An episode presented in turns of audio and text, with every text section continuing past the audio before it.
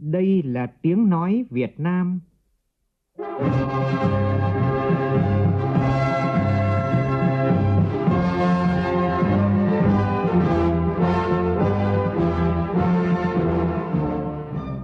là tiếng nói Việt Nam, phát thanh từ Hà Nội, thủ đô nước Cộng hòa xã hội chủ nghĩa Việt Nam.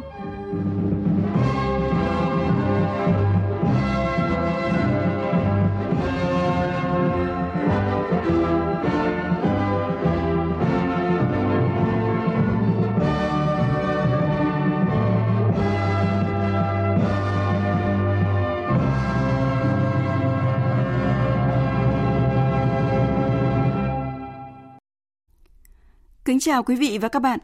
Mời quý vị và các bạn nghe chương trình Thật sự đêm của Đài Tiếng Nói Việt Nam. Chương trình có những nội dung chính sau đây.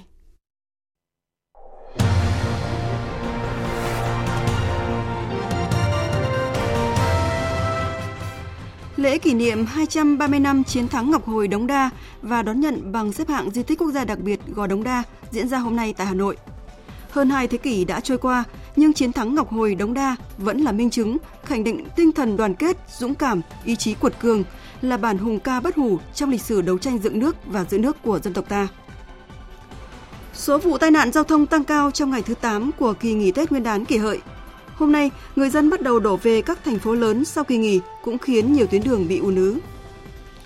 Liên quan đến vụ cháy tại Đài Loan Trung Quốc khiến 3 công nhân người Việt thiệt mạng, Cục Quản lý Lao động ngoài nước Bộ Lao động Thương binh và Xã hội cho biết các công nhân này là lao động bất hợp pháp.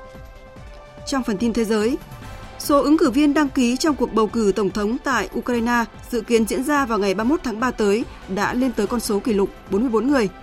Trong khi đó, Thái Lan bất ngờ rút lại việc đề cử công chúa Ubon Ratana làm ứng cử viên thủ tướng.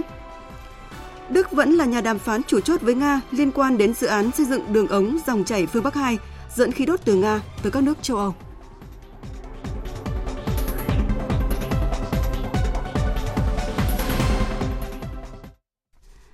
Bây giờ là nội dung chi tiết. Lễ kỷ niệm 230 năm chiến thắng Ngọc Hồi Đống Đa 1789-2019 và đón nhận bằng xếp hạng di tích quốc gia đặc biệt Gò Đống Đa diễn ra vào sáng nay tại Hà Nội. Thủ tướng Nguyễn Xuân Phúc, Thường trực Ban Bí thư Trần Quốc Vượng, Bí thư Thành ủy Hà Nội Hoàng Trung Hải, Tranh án Tòa án Nhân dân tối cao Nguyễn Hòa Bình cùng đông đảo nhân dân đã tới dự. Tin của phóng viên Vũ Dũng. Thủ tướng Nguyễn Xuân Phúc và các đồng chí lãnh đạo Đảng, Nhà nước cùng đông đảo nhân dân đã dâng hương tưởng niệm Hoàng đế Quang Trung, người mà đúng 230 năm trước, vào trưa mùng 5 Tết Kỷ Dậu, dẫn đầu đại quân tiến vào kinh thành Thăng Long, đập tan âm mưu xâm lược của quân Thanh. Thủ tướng Nguyễn Xuân Phúc cùng lãnh đạo Ủy ban nhân dân thành phố Hà Nội và nhiều địa phương đã làm lễ dâng hương tưởng niệm. Lễ kỷ niệm năm nay, di tích Gò Đống Đa vinh dự đón nhận bằng xếp hạng di tích quốc gia đặc biệt. Hơn hai thế kỷ đã trôi qua, nhưng Gò Đống Đa cũng như chiến thắng Kỷ Dậu năm 1789 vẫn mang ý nghĩa vô cùng to lớn, là minh chứng lịch sử truyền thống yêu nước, yêu độc lập, tự do ngàn đời của nhân dân ta, là sự khẳng định tinh thần đoàn kết, dũng cảm, ý chí cuột cường, là bản anh hùng ca bất hủ trong lịch sử đấu tranh dựng nước và giữ nước vĩ đại của dân tộc. Tại huyện Củ Chi, sáng nay, Ban tổ chức các ngày lễ lớn thành phố Hồ Chí Minh tổ chức họp mặt truyền thống cách mạng Sài Gòn chợ lớn gia định thành phố Hồ Chí Minh. Đến dự có Phó Thủ tướng Thường trực Chính phủ Trương Hòa Bình, Bí thư Thành ủy Thành phố Hồ Chí Minh Nguyễn Thiện Nhân, nhiều lãnh đạo, nguyên lãnh đạo trung ương, địa phương và đông đảo người dân. Tin của phóng viên Vinh Quang. Tại buổi họp mặt, cùng với việc ôn lại truyền thống những chặng đường lịch sử đấu tranh cách mạng kiên cường và giành thắng lợi vẻ vang, góp phần xứng đáng vào sự nghiệp giải phóng miền Nam, thống nhất đất nước, xây dựng bảo và bảo vệ Tổ quốc Việt Nam xã hội chủ nghĩa của quân và dân Sài Gòn, chợ lớn Gia Định, thành phố Hồ Chí Minh. Chủ tịch Ủy ban nhân dân thành phố Hồ Chí Minh Nguyễn Thành Phong khẳng định, hơn 43 năm qua, Sài Gòn, chợ lớn Gia Định, nay là thành phố Hồ Chí Minh đã cùng cả nước vì cả nước đi đầu trong công cuộc xây dựng Tổ quốc. Tiếp nối truyền thống cách mạng, mỗi cán bộ đảng viên của Đảng bộ thành phố luôn tự soi dọi lại mình, luôn đặt lợi ích của nhân dân lên trên, lên trước, gắn bó máu thịt với nhân dân, đoàn kết thống nhất ý chí và hành động, quyết tâm xây dựng Đảng trong sạch vững mạnh, xây dựng thành phố Hồ Chí Minh trở thành đô thị thông minh, nơi có chất lượng sống tốt, văn minh, hiện đại, nghĩa tình. Dịp này, Thành ủy Thành phố Hồ Chí Minh ra mắt bộ sách truyền thống cách mạng Sài Gòn chợ lớn gia định với tựa đề Hào kiệt kiên trung. Đây là công trình tôn vinh và tưởng nhớ Chủ tịch Hồ Chí Minh, tri ân các chiến sĩ hào kiệt kiên trung, những người con ưu tú làm dạng danh quê hương Nam Bộ, làm dạng danh vùng đất Sài Gòn chợ lớn gia định anh hùng. Hôm nay ngày 5 tháng Giêng, cũng như nhiều địa phương miền núi khác trong cả nước, đồng bào các dân tộc Cao Lan, Giao, Tày ở xã Tân Hương, huyện Yên Bình, tỉnh Yên Bái, tưng bừng tổ chức lễ hội Lồng Tồng, hay còn gọi là lễ hội xuống đồng năm 2019. Tin của phóng viên Đinh Tuấn, thường trú tại Tây Bắc. Lễ hội Lồng Tồng được đồng bào các dân tộc xã Tân Hương tổ chức vào mỗi dịp đầu xuân mới, cầu mong một vụ sản xuất bội thu. Bà Lý Hương Linh, người dân ở xã Tân Hương cho biết.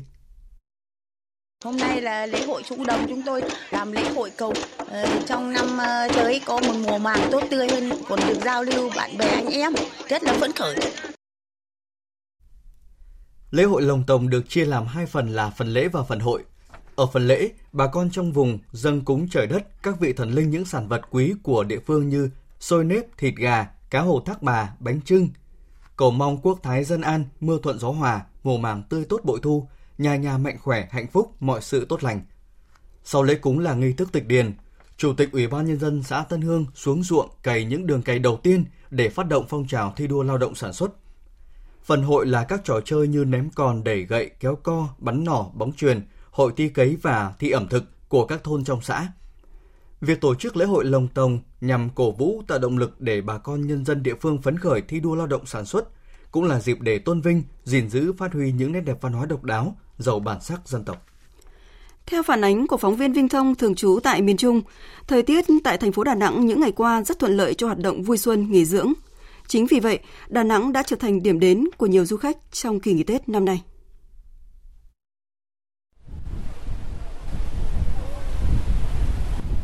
Biển xanh, cát trắng, nắng vàng là những hình ảnh ấn tượng với nhiều du khách khi ghé thăm thành phố Đà Nẵng vào những ngày đầu năm mới. Chị Nguyễn Thị Kiều Tiên, du khách ở Trà Vinh chọn Đà Nẵng là điểm dừng chân trong hành trình du xuân cùng gia đình. Được thỏa thích nô đùa với sóng biển, ngắm bán đảo Sơn Trà ẩn mình trong sương sớm là một kỷ niệm khó quên với chị Kiều Tiên trong những ngày Tết này. Đây là thành phố biển nó đẹp, nổi tiếng nhất Việt Nam cho nên mới chọn Đà Nẵng để đi. Ngày đầu năm mà được đến Đà Nẵng để tắm biển thì rất là thích thú, rất là vui để một năm à, được được à, gặp nhiều may mắn. Nhiều du khách thích thú khi đến Đà Nẵng dịp này được ngâm mình trong làn nước biển trong xanh mát lành, được tham gia những trò chơi trên bãi biển hay được bay bổng trên không, ngắm nhìn thành phố với dù lượng. Tất cả mang lại cảm giác thú vị và những kỷ niệm khó quên trong những ngày đầu xuân này. Anh John Mark, du khách người Mỹ rất ấn tượng khi đến và có được những trải nghiệm thú vị với biển trong chuyến du lịch đến Đà Nẵng. Biển ở đây rất đẹp, tôi thấy rất tiện lợi và thích thú. Tôi có thể thoải mái chạy bộ và bơi lội thỏa thích, một cảm giác rất tuyệt vời. Thời tiết ở thành phố Đà Nẵng những ngày đầu năm mới rất đẹp khiến lượng du khách đổ về các bãi tắm đông hơn mọi năm. Đà Nẵng có 15 bãi biển kéo dài từ đèo Hải Vân đến khu danh thắng Ngũ Hành Sơn. Du lịch biển là lợi thế đặc trưng của Đà Nẵng. Ông Nguyễn Lửa, tổ trưởng tổ cứu hộ số 9 bãi tắm Lăng Ông, quận Sơn Trà cho biết, những ngày Tết lực lượng cứu hộ thay phiên nhau túc trực, sẵn sàng hỗ trợ du khách. Tết năm nay là thời tiết thuận tiện, nắng nóng là cho nên là lượng khách nhiều hơn một năm. Tức là ngày này mình, mình trực là ngày mai mình nghỉ ca khác, còn những ngày bình thường thì anh em làm liên tục. Năm 2019, ngành du lịch thành phố tiếp tục nâng cao chất lượng dịch vụ, xây dựng nhiều tour tuyến du lịch đường biển đáp ứng nhu cầu của du khách. Ngay những ngày đầu Tết kỷ hợi, ngư dân vùng biển tỉnh Quảng Trị đã tích cực ra khơi đánh bắt thủy sản. Tại các cảng cá ở thị trấn Cửa Việt, huyện Gio Linh và Triệu An, huyện Triệu Phong, hàng chục tàu thuyền trở về sau một đêm đánh bắt mang theo hàng chục tấn cá cơm. Giá cá cơm dao động từ 12.000 đến 14.000 đồng một kg, mang về nguồn thu nhập từ 36 đến 90 triệu đồng cho mỗi tàu cá. Nguồn thu lớn từ lộc cá cơm đầu năm là tín hiệu mừng cho một năm bội thu của ngư dân tỉnh Quảng Trị. Còn tại tỉnh Phú Yên, những năm gần đây, bên cạnh nuôi tôm hùm, nhiều người dân thị xã Sông Cầu, tỉnh Phú Yên đã phát triển nuôi cá bớp. Dịp Tết năm nay, cá bớp tiêu thụ mạnh, giá cá cao và ổn định đã giúp người nuôi có thu nhập khá. Phản ánh của cộng tác viên Lê Biết, thường trú tại miền Trung. Những ngày Tết, tại cảng cá Dân Phước, thị xã Sông Cầu, tỉnh Phú Yên luôn sôi động khi nhiều ngư dân tất bật thu hoạch cá bớp để bán cho các tư thương. Những con cá bớp có trọng lượng từ 5 đến 7 kg được đưa lên bờ trong niềm vui của cả người bán và người mua. Năm nay, anh Nguyễn Văn Cường ở phường Xuân Thành, thị xã Sông Cầu thả nuôi 2.000 con cá bớp. Sau 9 tháng nuôi, anh quyết định thu hoạch ngay trong những ngày Tết này nhờ cá được giá. Năm nay mà gặp cái giá keo 10 14 là có anh mà năm nay 11 12 đủ. Hai ngàn mà nuôi tôi từ phía cũng kiếm 400. Cá bớp thương phẩm đang được các đơn vị thu mua với giá khá cao, từ 140.000 đến 150.000 đồng mỗi ký. Với mức giá này, trừ chi phí, người nuôi có lãi khá. Đặc biệt trong những ngày Tết kỷ hợi, nhu cầu tiêu thụ cá bớp rất mạnh, giúp tư thương giải quyết đầu ra khá thuận lợi. Cá sau khi cân được các đầu mối thu mua ướp lạnh, cấp đông nhanh để vận chuyển đến các tỉnh tiêu thụ. Mỗi ngày có khoảng trên dưới 10 tấn cá bớp thương phẩm được tiêu thụ ra thị trường, giúp ngư dân sông Cầu có nguồn thu khá ngay từ đầu năm mới, chuẩn bị tiếp đầu tư vụ nuôi mới. Anh Võ Văn Long, chuyên thu mua cá bớp ở thị xã sông Cầu, tỉnh Phú Yên cho biết. Nói chung hàng này tiêu thụ trong nước nhưng mà riêng cá nhân tôi thì à, một ngày đi à, khoảng 3 đến 4 tấn giữa Đà Nẵng Sài Gòn là hai điểm chính. Thưa quý vị, thưa các bạn, năm 2018 vừa qua là năm đánh dấu nhiều sự đổi thay trong công tác thu hút đầu tư tại tỉnh Con Tum, khi đã có nhiều doanh nghiệp, doanh nhân Hàn Quốc đến tìm kiếm cơ hội và hợp tác đầu tư tại các khu kinh tế, khu công nghiệp. Trong đó, công ty trách nhiệm hữu hạn nhựa thông SG, doanh nghiệp Hàn Quốc đầu tiên đã xây dựng nhà máy tại khu công nghiệp Hòa Bình, thành phố Con Tum. Phóng viên Khoa Điểm thường trú tại Tây Nguyên có cuộc trao đổi với ông Lee Han Su, giám đốc công ty, đồng thời là đầu mối tích cực kết nối Con Tum với các doanh nghiệp Hàn Quốc. Mời quý vị và các bạn cùng nghe. À, trước hết là xin cảm ơn ông đã dành thời gian cho cuộc trao đổi này. À, điều gì khiến doanh nghiệp của ông quyết định đầu tư vào khu công nghiệp Hòa Bình à, của tỉnh Con Tum ạ? 저희가 하고 있는 사업과 lý do chúng tôi chọn cái nơi này chúng tôi đầu tư ấy, thứ nhất là Con Tum là cái nơi mà có cái nguồn nguyên liệu để phục vụ cho cái nhà máy của chúng tôi và cái tính đặc thù đặc biệt của riêng Con Tum thì tạo cho chúng tôi quyết định cái cơ hội để chúng tôi đầu tư ở đây và cái quan trọng nữa là trong chính quyền à, địa phương rất là nỗ lực hỗ trợ chúng tôi trong cái việc mà đầu tư vừa về nguyên liệu và vừa về cái vị trí à, cho cái việc xây dựng cái nhà máy thì chính vì những cái điều kiện liên quan đến về nguyên liệu này về tài nguyên này phục vụ cho nhà máy và sự giúp đỡ của chính quyền địa phương ấy. chính vì thế nên là tôi đã quyết định chọn ờ, Con Tum. Ông thì có đánh giá như thế nào về vai trò của ban quản lý khu kinh tế tỉnh Con Tum trong quá trình doanh nghiệp của ông thực hiện những ờ, thủ tục cần thiết để mà đầu tư vào đây ạ? Đối với công ty chúng tôi khi mà đầu tư ở đây chỉ rất nhiều khó khăn. mà trong quá trình đó thì là chúng tôi được sự hỗ trợ và giúp đỡ rất nhiều từ ờ, bên phía ban quản lý khu kinh tế là một cái đơn vị có vai trò đóng quyết định trong cái việc mà hỗ trợ các doanh nghiệp tới đây để đầu tư. và cái sự hỗ trợ đấy làm cho tôi rất là cảm động và coi như cái cái đó hơn cả cái tình cảm trên gia đình nữa. Nên chính vì thế chúng tôi cảm động chúng tôi đã được ờ, hỗ trợ rất là nhiều Ông có thể chia sẻ những nhận định của mình về tương lai ngành nghề của ông đang sản xuất kinh doanh ở Con Tum ạ? 지금 그 베트남도 앞으로 그 케미칼 쪽에 khi mà nói về cái cái ngành lĩnh vực chúng tôi đang uh, hoạt động và đầu tư ở đây thì chúng tôi tinh chế và chế biến các sản phẩm liên quan đến nhựa thông. Hiện tại thì chúng tôi đã có những cái nhà máy giai đoạn 1 và chúng tôi đã chuẩn bị làm giai đoạn 2 và giai đoạn 3. Hiện tại cái ngành nghề giai đoạn 2 và giai đoạn 3 ở Việt Nam thì chưa có. Với cái việc chúng tôi mang công nghệ máy móc thiết bị đầu tư ở đây là sẽ có phần phát triển một phần vào cái ngành công nghệ hóa học của Việt Nam. Ngoài ra nó cũng đóng góp rất là nhiều cho tỉnh Con Tum về cái lợi thế của Con Tum nói riêng và cái ngành hóa học của Việt Nam nói chung. Nhân dịp đầu xuân năm mới thì ông có muốn gửi lời chúc gì tới người dân Con Tum cũng như là người dân Việt Nam ạ? 2019년도를 맞이하는 베트남 đón chào năm mới năm 2019 thì thay mặt công ty SG chúng tôi xin gửi lời chúc cho toàn thể Việt Nam nói chung và đặc biệt là tỉnh Con Tum, người dân Con Tum một năm mới tràn đầy sức khỏe, hạnh phúc, đạt được nhiều may mắn cho cuộc sống. Cảm ơn ông đã dành thời gian cho cuộc trao đổi này và cũng chúc sang năm mới thì doanh nghiệp của ông cũng như cá nhân ông thì sẽ tiếp tục có nhiều thành công ở trên mảnh đất Con Tum tình nghĩa này. Vừa rồi là phỏng vấn của phóng viên Đài Tiếng Nói Việt Nam với ông Lee Han Su, giám đốc công ty trách nhiệm hữu hạn nhựa thông SC, doanh nghiệp Hàn Quốc đầu tiên đầu tư tại Con Tum. Chương trình Thời sự đêm tiếp tục với các thông tin đáng chú ý khác. Theo thông tin từ Cục Cảnh sát Giao thông Bộ Công an, chiều nay, lực lượng tuần tra kiểm soát của đội tuần tra kiểm soát đường bộ cao tốc số 1, đơn vị phụ trách tuyến cao tốc Nội Bài Lào Cai đã lập biên bản lỗi vi phạm dừng đỗ xe trên đường cao tốc đối với ông Hồ Chí Việt, ngụ tại đường 2 trên 3 Trần Quốc Toàn, phường Điện Biên, thành phố Thanh Hóa, tỉnh Thanh Hóa. Trước đó, trưa mùng 2 Tết, trên đường cao tốc Nội Bài Lào Cai, một gia đình gồm 4 người đi xe ô tô dừng xe ở làn rừng khẩn cấp trên đường cao tốc Nội Bài Lào Cai và thản nhiên trải thảm bày đồ ăn trước đầu xe ô tô bất chấp các phương tiện qua lại. Đội tuần tra kiểm soát đường bộ cao tốc số 1 đã vào cuộc xác minh địa điểm xảy ra sự việc cũng như truy tìm danh tính của người đàn ông livestream cảnh ăn nhậu của gia đình trên cao tốc. Đây là hành động hết sức nguy hiểm, ảnh hưởng đến tính mạng của các thành viên trong gia đình cũng như người đi đường. Qua xác minh, chiếc xe ô tô đỗ dừng tại làn xe dừng xe khẩn cấp trên cao tốc Nội Bài Lào Cai do ông Hồ Chí Việt điều khiển. Phương tiện này đi lên khu du lịch Sapa, tỉnh Lào Cai và khi quay trở lại đi vào tuyến đường cao tốc thì bị lực lượng cảnh sát giao thông dừng xe tại trạm thu phí BOT. Dù chưa hết kỳ nghỉ lễ Tết Nguyên đán kỷ hợi 2019, nhưng nhiều người dân hôm nay đã trở lại thủ đô Hà Nội để chuẩn bị cho ngày làm việc đầu tiên sau kỳ nghỉ, khiến cửa ngõ phía, cửa ngõ phía Nam, khu vực bến xe nước ngầm, giải phóng thuộc quận Hoàng Mai xảy ra ùn ứ kéo dài. Tin chi tiết cho biết.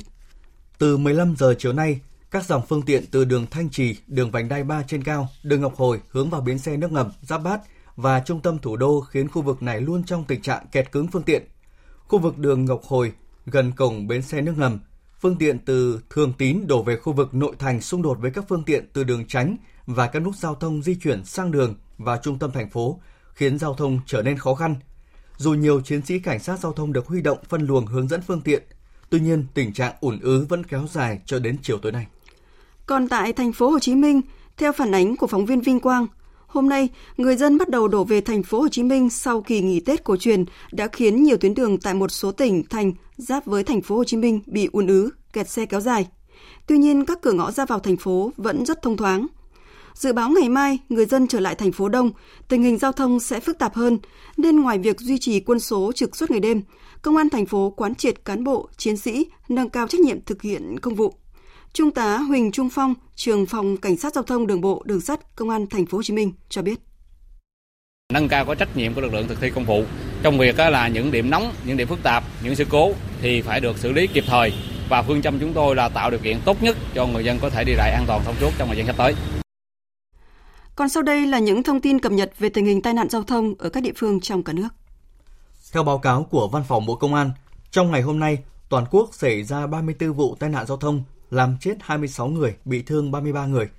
Như vậy, sau 8 ngày nghỉ Tết Nguyên đán, tình hình tai nạn giao thông diễn biến phức tạp đã xảy ra 248 vụ tai nạn giao thông, làm chết 161 người, bị thương 222 người.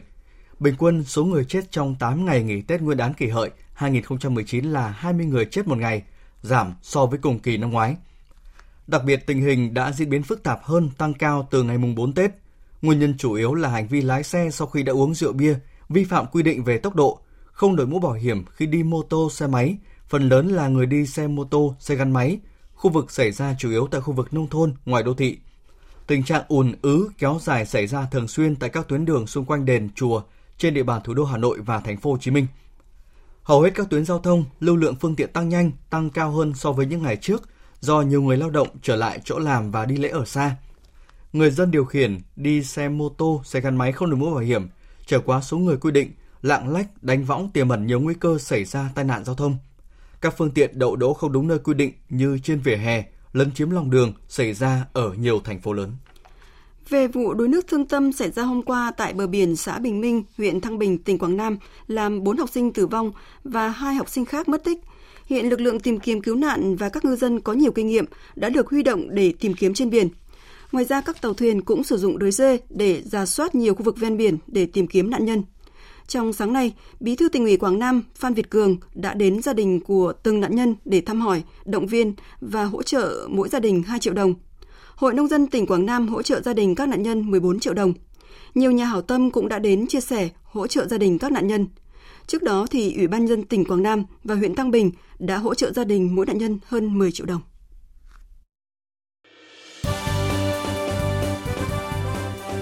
Thời sự tiếng nói Việt Nam Thông tin nhanh Bình luận sâu Tương tác đa chiều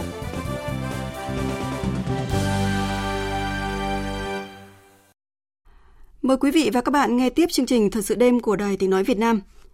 Công dân Việt Nam trong vụ cháy ở Đài Loan, Trung Quốc là lao động bất hợp pháp. Đây là thông tin chính thức từ Bộ Ngoại giao và Cục Quản lý Lao động nước ngoài, Bộ Lao động Thương binh và Xã hội liên quan đến vụ hỏa hoạn ở Đài Loan, Trung Quốc làm ba lao động người Việt Nam thiệt mạng. Theo Bộ Lao động Thương binh và Xã hội, công ty vận chuyển nơi các công nhân làm việc chưa có giấy phép nhận lao động nước ngoài. Hiện danh tính 6 lao động tử nạn đã được xác định. Trong số này, 3 người đã tử vong, một người bị thương nặng, hiện đang được chăm sóc và điều trị đặc biệt. Hai người còn lại đã thoát ra ngoài an toàn ngay khi xảy ra cháy. Bộ Ngoại giao đã chỉ đạo Văn phòng Kinh tế Văn hóa Việt Nam tại Đài Bắc theo dõi sát vụ việc, phối hợp chặt chẽ với các cơ quan liên quan của Đài Loan và trong nước có biện pháp bảo hộ công dân, đảm bảo quyền lợi chính đáng cho các lao động Việt Nam. Số điện thoại tiếp nhận và phản hồi thông tin bảo hộ công dân và pháp nhân Việt Nam ở nước ngoài là 084 981 84 84 84. Chuyển sang một số thông tin quốc tế đáng chú ý. Liên quan đến cuộc tổng tuyển cử tại Thái Lan, Đảng Người Thái Bảo vệ Quốc gia hôm nay thông báo sẽ tuân thủ lệnh của nhà vua Thái Lan về việc không để công chúa Ubon Ratana ứng cử vị trí thủ tướng trong cuộc tổng tuyển cử sắp tới. Động thái này là một sự đảo ngược nhanh chóng chỉ một ngày sau khi Đảng Người Thái Bảo vệ Quốc gia đề cử công chúa Ubon Ratana làm ứng cử viên duy nhất của đảng này cho vị trí thủ tướng. Trước đó, Đảng Người Thái Bảo vệ Quốc gia đã đề cử công chúa Ubon Ratana là ứng cử viên duy nhất của họ cho vị trí thủ tướng nếu đảng này giành chiến thắng trong cuộc tổng tuyển cử vào ngày 24 tháng 3 tới. Tuy nhiên, động thái này đã vấp phải sự phản đối của nhà vua Thái Lan, người cho rằng việc một đảng chính trị đề cử chị gái của ông làm thủ tướng là không thích hợp và vi hiến. Còn tại Ukraine, số ứng cử viên đăng ký trong cuộc bầu cử tổng thống tại nước này dự kiến diễn ra vào ngày 31 tháng 3 tới đã lên tới con số kỷ lục 44 người. Trong cuộc bầu cử năm 2004 và 2014, số ứng cử viên tranh cử lần lượt là 26 và 21 người. Thông tin vừa được Ủy ban bầu cử Trung ương của Ukraine cho biết. Trong số các ứng cử viên tham gia tranh cử lần này có đương kim Tổng thống Poroshenko, nhà chính trị thuộc phe đối lập, cựu Thủ tướng Ukraine Yulia Tymoshenko và nam diễn viên Volodymyr Zelensky. Đây được xem là ba ứng cử viên nặng ký có triển vọng đắc cử trong cuộc bầu cử năm nay. Theo đánh giá của giới phân tích, chiến dịch tranh cử năm nay sẽ rất gay cấn và căng thẳng do tình hình kinh tế, xã hội và chính trị của Ukraine phức tạp. Nhiều người lo ngại có thể xảy ra bạo lực. Hiện các cuộc thăm dò dư luận cho thấy cựu Thủ tướng Timoshenko đang chiếm nhiều ưu thế so với các ứng cử viên còn lại. Hôm nay, Tổ chức Thương mại Thế giới WTO đã ra phán quyết cho phép Hàn Quốc áp thuế trả đũa hơn 84 triệu đô la Mỹ mỗi năm với những mặt hàng nhập khẩu từ Mỹ nhằm đáp trả lại các biện pháp mà nước này áp dụng với mặt hàng máy giặt nhập khẩu từ Hàn Quốc. Tranh chấp thương mại giữa hai bên nổ ra vào năm 2012 khi Mỹ áp thuế chống bán phá giá 9,29% với máy giặt của công ty điện tử Samsung và 13% với máy giặt thương hiệu LG của Hàn Quốc.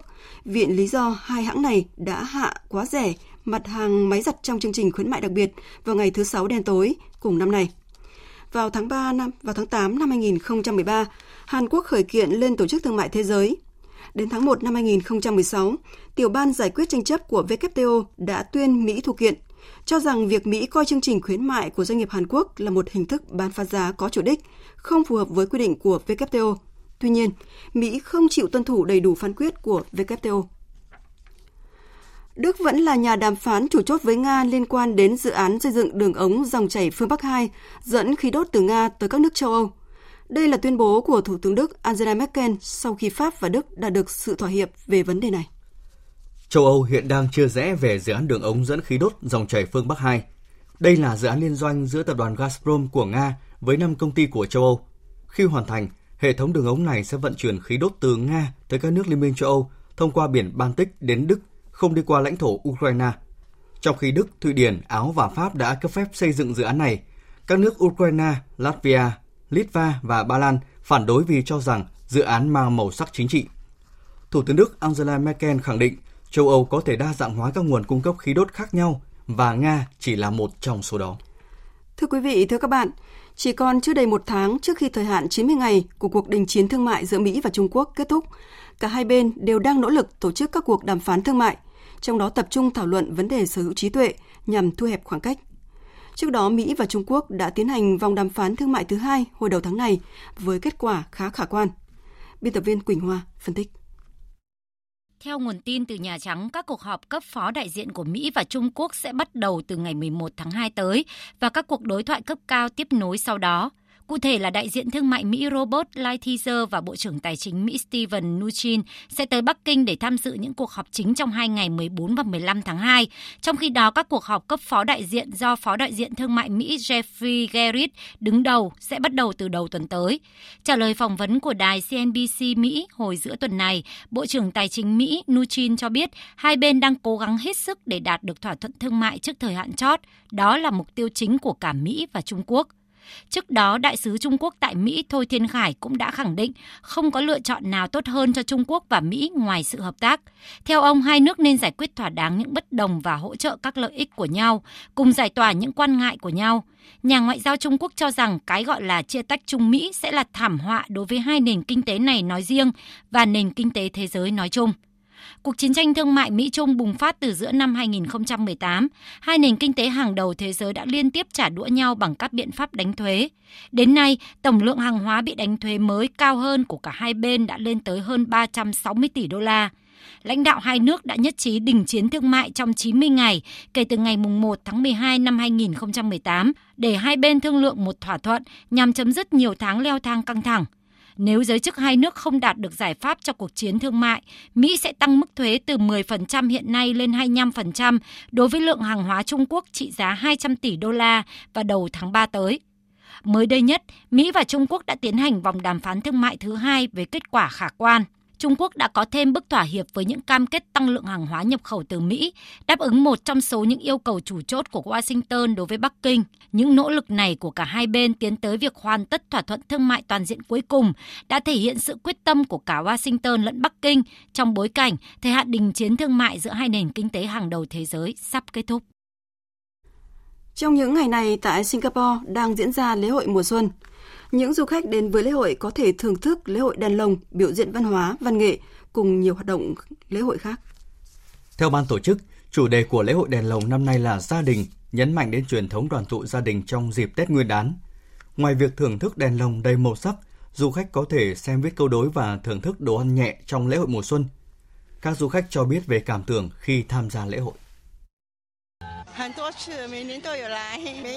Tôi đã nhiều lần đến đây, nhưng thực sự mỗi năm tôi lại cảm thấy một khác. Mỗi năm cảm nhận một không khí khác nhau, những màn biểu diễn khác nhau. Thật tuyệt vời, chúng tôi thực sự thích lễ hội. Chúng tôi thích đèn lồng, bầu không khí, buổi biểu diễn cũng rất tuyệt. Đây là lần đầu tiên chúng tôi đến lễ hội ở đây. Chúng tôi thực sự yêu thích lễ hội này. Trong khi đó, tại khu phố người Hoa ở Singapore cũng tràn ngập không khí lễ hội. Năm 2019 là năm con lợn, nên những hình tượng con lợn hay những đồng xu vàng tượng trưng cho may mắn và giàu khó gặp khắp mọi nơi trên các con phố. Tại Trung Quốc, một người thiệt mạng và 12 người khác đã bị thương do đá rơi xuống những người đang xem buổi biểu diễn băng đăng và đèn lồng tại hẻm núi Long Khánh, Bắc Kinh vào tối qua. Theo quan chức địa phương, những tảng đá rơi từ trên cao xuống đã xuyên thủng mái của khu triển lãm, gây ra thương vong. Trong số những người bị thương có 7 người phải vào viện điều trị và không ai nguy hiểm đến tính mạng. Khách tham quan đã được sơ tán khỏi khu vực xảy ra sự cố và địa điểm tổ chức lễ hội đóng cửa hoàn toàn kể từ ngày hôm nay để phục vụ công tác điều tra.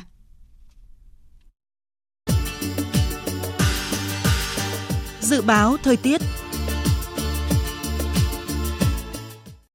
Theo Trung tâm Dự báo Khí tượng Thủy văn Quốc gia, thời tiết đêm nay và ngày mai ở hầu hết các khu vực trên cả nước vẫn chủ đạo là khô giáo, thuận lợi cho người dân vui chơi ngày cuối cùng của kỳ nghỉ Tết Nguyên đán, cũng như những người dân trở về các thành phố lớn chuẩn bị cho ngày làm việc đầu tiên của năm kỳ hợi.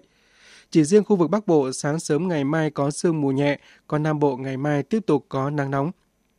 Sau đây là bản tin dự báo thời tiết chi tiết các khu vực trên cả nước đêm nay và ngày mai. Bắc Bộ và khu vực Hà Nội nhiều mây có mưa nhỏ vài nơi, sáng sớm có nơi có sương mù, trưa chiều giảm mây trời nắng, gió đông nam đến đông cấp 2, cấp 3, đêm và sáng sớm trời lạnh, nhiệt độ từ 20 đến 30 độ, vùng núi có nơi dưới 19 độ. Các tỉnh từ Thanh Hóa đến Thừa Thiên Huế nhiều mây có mưa vài nơi, sáng sớm có nơi có sương mù, trưa chiều giảm mây trời nắng gió nhẹ, nhiệt độ từ 20 đến 31 độ, có nơi trên 32 độ. Các tỉnh ven biển từ Đà Nẵng đến Bình Thuận nhiều mây, đêm không mưa, ngày nắng, gió đông cấp 2, cấp 3, nhiệt độ từ 22 đến 32 độ. Tây Nguyên và Nam Bộ nhiều mây, đêm không mưa, ngày nắng, riêng miền Đông gió đông cấp 2, cấp 3, nhiệt độ từ 22 đến 34 độ, riêng miền Đông có nơi trên 34 độ. Tiếp theo là dự báo thời tiết biển. Vịnh Bắc Bộ có mưa vài nơi, tầm nhìn xa trên 10 km, gió đông nam đến đông cấp 3, cấp 4. Vùng biển từ Quảng Trị đến Quảng Ngãi, vùng biển từ Bình Định đến Ninh Thuận, từ Bình Thuận đến Cà Mau và từ Cà Mau đến Kiên Giang không mưa, tầm nhìn xa trên 10 km, gió đông bắc đến đông cấp 4 cấp 5. khu vực Biển Đông, khu vực quần đảo Hoàng Sa thuộc thành phố Đà Nẵng, Trường Sa tỉnh Khánh Hòa và Vịnh Thái Lan không mưa, tầm nhìn xa trên 10 km, gió Đông Nam đến Đông cấp 4. Những thông tin thời tiết vừa rồi cũng kết thúc chương trình Thật sự đêm của Đài Tiếng Nói Việt Nam. Chương trình do biên tập viên Minh Châu biên soạn và thực hiện với sự tham gia của phát thanh viên Thành Tuấn và kỹ thuật viên Uông Biên. Chịu trách nhiệm nội dung Nguyễn Mạnh Thắng. Cảm ơn quý vị và các bạn đã quan tâm theo dõi.